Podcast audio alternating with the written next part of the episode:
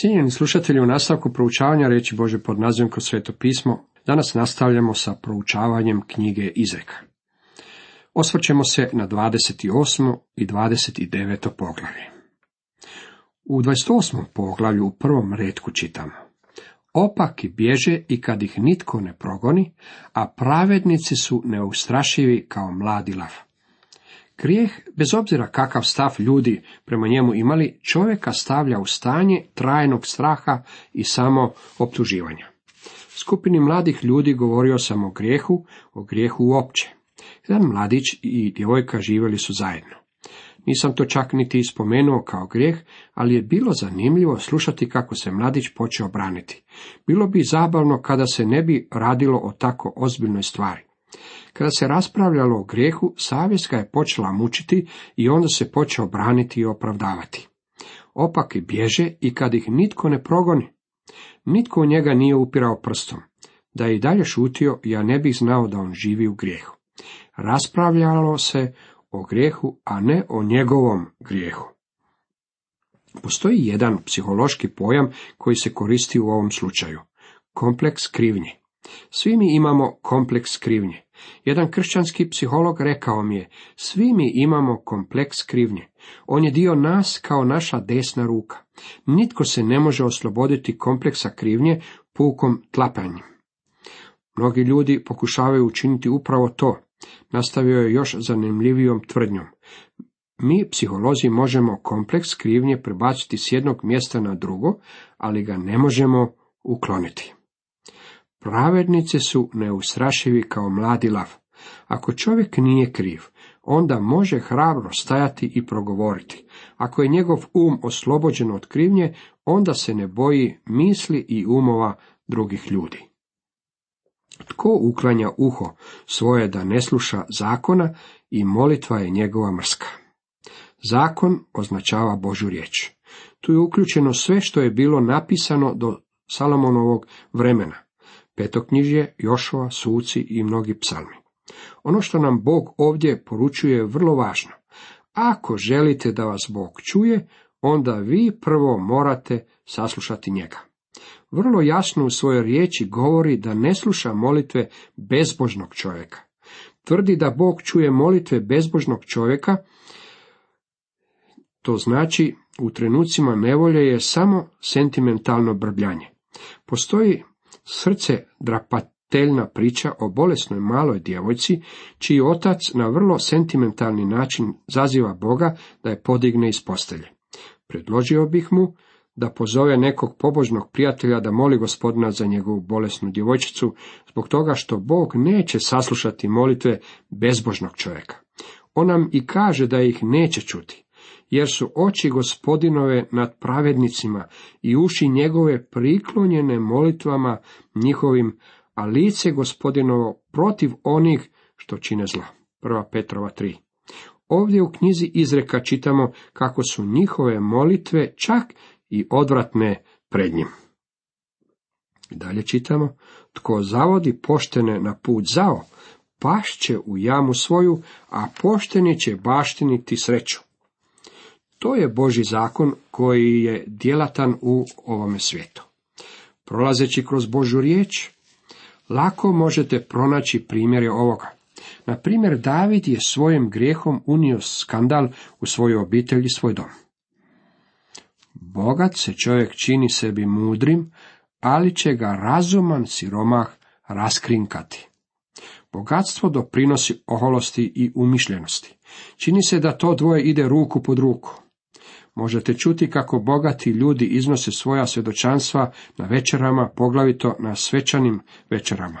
Možete čuti kako istaknuti ljudi daju svoja svjedočanstva na molitvenim doručcima koje organizira predsjednik. Jeste li ikada vidjeli da daju priliku običnim kršćanima da daju svoje svjedočanstvo? Zapazite što nam govori Božja riječ. Bogat se čovjek čini sebi mudrim, ali će ga razuman siromah raskrinkati. Siromašan čovjek, siromah ovozemaljskim dobrima, ali bogat u vjeri može slušati svjedočanstvo bogataša i znati da je isprazno, da mu nedostaje stvarnosti. Čak i ako je stvarno, često će mu nedostajati zdrave pameti i razumijevanja duhovnih stvari. Bio sam prisutan na nekoliko svečanih večera kada su pozivali istaknute biznismene ili takozvane hollywoodske obraćenike da daju svoje svjedočanstvo, kaže dr. McGee. Opazio sam da ljudi koji imaju istinsko duhovno zapažanje sklanjaju svoje glave zbog toga što im je neugodno zbog stvari koje se govore o njima. Ovo je vrlo praktična izreka preko koje se vrlo često olako prelazi. I dalje čitamo, tko skriva svoje grijehe nema sreće, a tko ih ispovjeda i odriče ih se, milost nalazi. Ovo je velika izreka. Čini se da je danas uobičajena praksa među kršćanima želja za sakrivanjem grijeha. U prosječnoj crkvi vidjet ćete da postoji pravi poves šutnje stavljen preko tumora grijeha. Ljudi ne vole govoriti o tome, u stvari neće niti priznati da grijeh postoji. Vole misliti da su jako dobro. Međutim, ovdje nam je rečeno, tko ih ispovijeda i odreće ih se, milost nalazi. Imamo i novozavjetnu verziju ovog stiha u 1. Ivanovoj 1.9. Ako priznajemo grijehe svoje, vjeran je on i pravedan, oprostit će nam grijehe i očistiti nas od svake nepravednosti.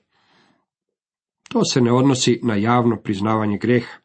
Priznavanje grijeha je između vas i gospodina i to je mjesto gdje treba obračunati s grijehom. Želja da se pokažete bezgrešni pred svojom malom skupinom prijatelja je velika pogreška. Ako se odreknete svog grijeha i napustite ga, pronaći ćete milosrđe. Kako je to divno. I dalje čitamo. Blago čovjeku uvijek bojaznu, jer čovjek okorila srca zapada u nesreću. To je ono što znači živjeti u strahu gospodnjem. Sjetimo se da je strah gospodnji početak mudrosti, kako smo to čitali u izrekama 9, deseti redak. To znači da je naše srce svo vrijeme otvoreno za gospodina. To je čista suprotnost od čovjeka okorjela srca. Čovjek koji se boji Boga je čovjek koji sluša Boga. To je čovjek koji nastoji živjeti na način koji je ugodan Bogu. On živi u poniznosti pred gospodinom, živi u prepoznavanju svoje slabosti i u krajnjoj ovisnosti o Bogu. To je značenje riječi strah je gospodnji početak mudrosti. Moram se ovdje zaustaviti i reći da sam primio pismo u kojem je pisalo isticali ste mnoge mane koje imaju članovi crkve, te ste kritizirali kršćane koji se nalaze u današnjim crkvama. Nemate li za njih niti jednu riječ ohrabrenja? Moram reći da je moja nakana poučavati Božju riječ. Živimo u vremenima otpadanja od istinske vjere. Pastori u našim crkvama diljem zemlje i misionari u stranim zemljama će vrlo brzo priznati kako postoji otpadanje od istinske vjere. Priznajem da nam je potrebno i ohrabrenje, i Biblija ima mnogo toga za reći kao ohrabrenje istinskim vjernicima. Ja skrećem pozornost na mjesnu crkvu kada Božja riječ jasno daje do znanja kako govori o ljudima koji za sebe samo govore da su kršćani. Mislim da je spreman onaj tko je unaprijed upozoren. Mnogi ljudi kako u crkvi, tako i oni izvan crkve su uvelike razočarani onime što vide u životima nekih kršćana i to ih tjera da se odvraćaju od istinske vjere. Jedan mladić koji živi buntovničkim životom rekao mi ja sam vjeru isključio. Poznavajući pomalo mladićevu pozadinu, gotovo sam mu rekao, ja te zbog toga niti ne krivim. Nisam to mogao reći mladom čovjeku, pa sam istaknuo da u crkvi ima i predivnik svetih ljudi. Oni su najčešće u pozadini, pa ih on nije opazio. To su ljudi s kojima je mogao biti u predivnom zajedništvu. Imao sam osjećaj da se moramo malo zaustaviti u našem proučavanju kako bih ubacio ovo objašnjenje ako ste možda pomislili da sam pretjerano kritičan o stanju u današnjoj suvremenoj crkvi. Ako ćemo po istini, onaj tko je napisao ove izreke nije štedio nikoga od nas. Mnoge od izreka pristaju nam poput kaputa krojena po mjeri. I dalje čitamo, onaj koga tišti krivna ili krvna krivica, do groba bježi, ne zaustavljajte ga. Čovjek koji je svjesno kriv da je počinio strašan zločin, mora na svojoj savjesti nositi strašno breme. Vrlo često to će ga opterećenje odvesti od samoubojstva. Danas ima mnogo takvih slučajeva. Glavni primjer u Bibliji je Juda Iskariotski koji je bio otjeran u samoubojstvo zbog strašnog, odvratnog zločina kojeg je počinio. Jedan policijski dužnosnik rekao mi je da je neki zločini ponekad ostaju neriješeni po nekoliko godina. Nemaju nikakve dokaze i nikakav put ih ne vodi k počinitelju. Zatim se na jednom pojavljuje muškarac ili žena koji imaju nešto za reći, koji osjećaju potrebu nešto priznati. Ponekad se taj čovjek već nalazi u zatvoru zbog drugog zločina. Tada obično priznaju da su počinili neriješeni zločin na kojem policija još uvijek radi. Zašto ti ljudi to učine? Zato što je zločin u mislima i u srcu čovjeka koji ga je počinio. Tome se ne da umaći.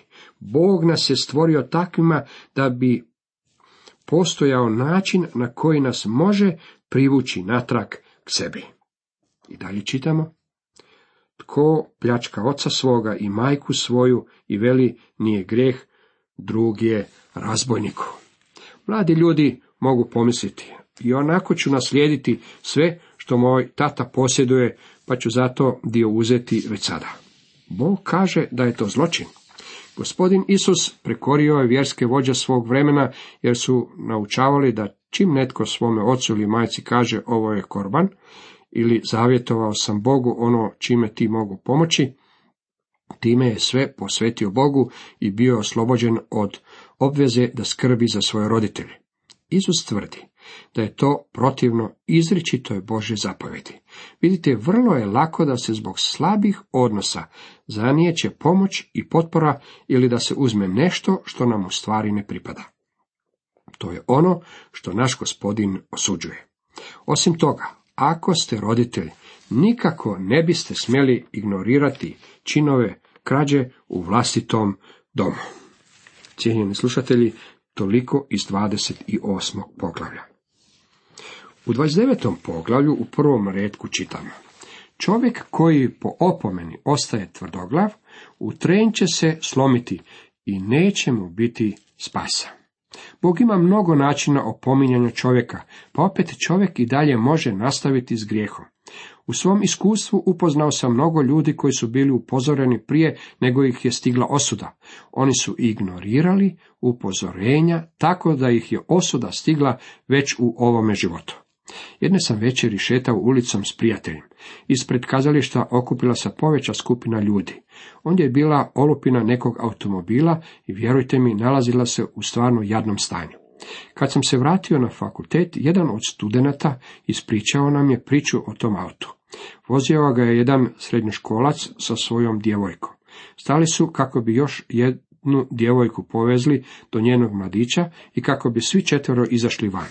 Ona im je odgovorila, ne, ne mogu ići sa vama večeras. Ali je njih pozvala da pođu s njom na proučavanje Biblije. Na koncu su pristali da je povezu do crkve, ali nisu željeli ući s njom. Na putu prema crkvi, ta ih je djevojka upoznala s Kristom. Rekla im je kako je prihvatila Krista na proučavanju Biblije u crkvi, te da je Krist potreban također i njima. Oni su se samo nasmijali i pustili je iz auta.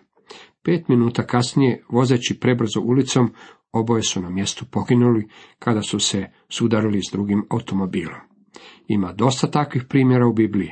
Sjetimo se samo Koraha, Datana, Abirama, Baltazara, Izabele i ostalih. Čovjek koji po opomeni ostaje tvrdoglav, u tren će se slomiti i neće mu biti spasa, kaže Boža riječ. U nastavku drugi redak kaže, narod se veseli kad se množe pravednici, a puk uzdiše kad zavlada opaki.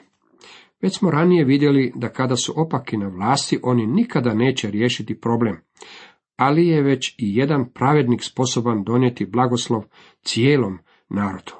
To je ono što nam je potrebno više od svega u ovom našem narodu. Nisu nam potrebni ljudi koji će nas uvjeravati kako imaju rješenje za sve probleme.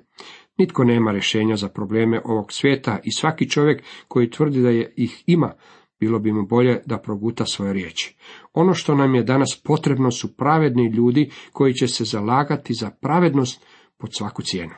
Vjerujem da je samo jedan takav čovjek mnogo bolji od bilo koje stranke, bez obzira o kojoj se stranci radilo.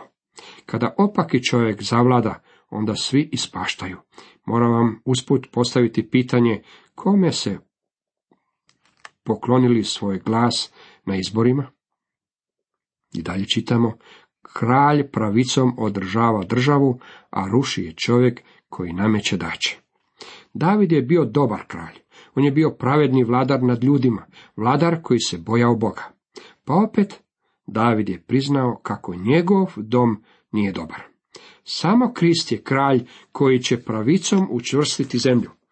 Kristov povratak na ovu zemlju je jedna nada koju ovaj svijet ima. Budite zahvalni gospodinu što će crkva napustiti ovaj svijet prije nego što Krist dođe suditi. Takvo je obećanje koje nam je on dao. Na današnje političare utječe se davanjem darova. Takvo stanje oduvijek je postojalo u politici svih stranaka. Gospodin Isus vlada će u pravednosti.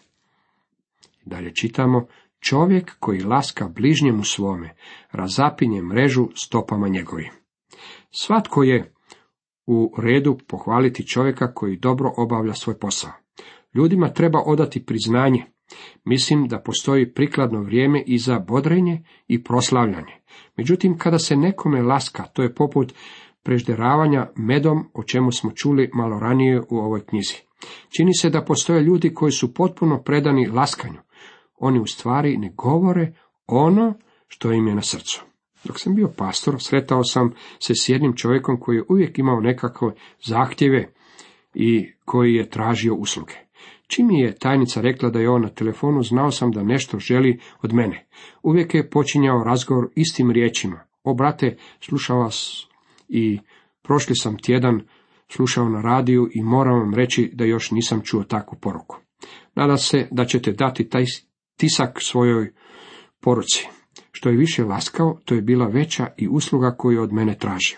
Laskanje je vrlo opasna stvar, jer ljudi mogu ponekad i povjerovati u te riječi. Vrlo je žalosno kada vjerujemo laskanju. I dalje čitamo, krvopije mrze poštenoga, a pravednici mu se za život brinu. Mogli bismo to prevesti ovako. Krvožedni mrze savršenog, a pravednici traže za njegovu dušu. Čovjek žedan krvi u svome srcu ima ubojstvo i mržnju. Gospodin Isus rekao je da ako mrzite svoga brata, onda ste krivi za ubojstvo. Kain je bio ubojica i ubojstvo je bilo začeto u njegovom srcu. To nam pokazuje kako daleko i kako brzo je čovjek pao. Sjetimo se da je Bog stvorio Adama i Evu savršene. Kad su pali u grijeh, jedina stvar koju su na svijet mogli donijeti bio je griješnik. Rađali su se sinovi i kćeri slične sebi. Kain je bio jedan od njih, bio je to dječak koji se rodio sa ubojstvom u svome srcu. Mrzio je svoga brata. Bezumnik izljeva sav svoj gnjev, a mudrac susteže svoju srđbu. Kada razgovarate s bezumnikom, on će vam reći sve. Mudar čovjek će zauzati svoj jezik, bit će vrlo oprezan što će reći. Ako vladalac posluša riječ lažljivu, sve mu sluge postaju opake.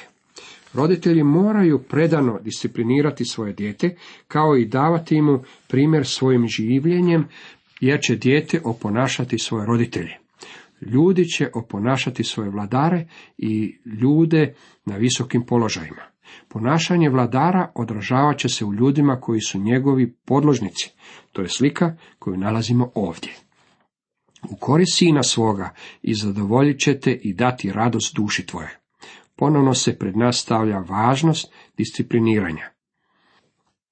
Kad objave nema, narod se razuzda, a blago onome tko se drži zakona. Objava je u stvari duhovno razumijevanje. To je djelovanje svetog duha u životu vjernika putem kojeg mu se daje razumijevanje Bože riječi. U 1. Samuelovoj 3.1 čitamo, u ono vrijeme Jahve je izrekao i izreka govorio ljudima, a viđenja nisu bila čista. Božja riječ bila je dragocjena ili rijetka. Nije bilo razumijevanja Božje riječi i stoga je ona bila dragocjena u ono vrijeme. Bog je morao podići proroka kako bi udovoljio svoje potrebi ljudima. Možda ćete se sjetiti kako je Jošua bio uznemiren zbog toga što su neki od ljudi u taboru prorokovali. Mojsije je međutim rekao, oh, kad bi sav narod Jahvin postao prorok, kad bi Jahve na njih izlio svoga duha. Duhovno razlučivanje, razumijevanje je jedan od darova koje je Bog dao svojoj crkvi. To jest, dao je crkvi razumijevanje Božje riječi. Ovim poglavljem zaključuje se skup izreka koje su služili Ezekijini ljudi. Time završava niz izreka koje se pripisuju kralju Salomonu. Bilo kako bilo, vjerujem da je posljednje poglavlje knjige izreka također napisao kralj Salomon i da je on kralj Lemeuol. Cijenjeni slušatelji, toliko za danas.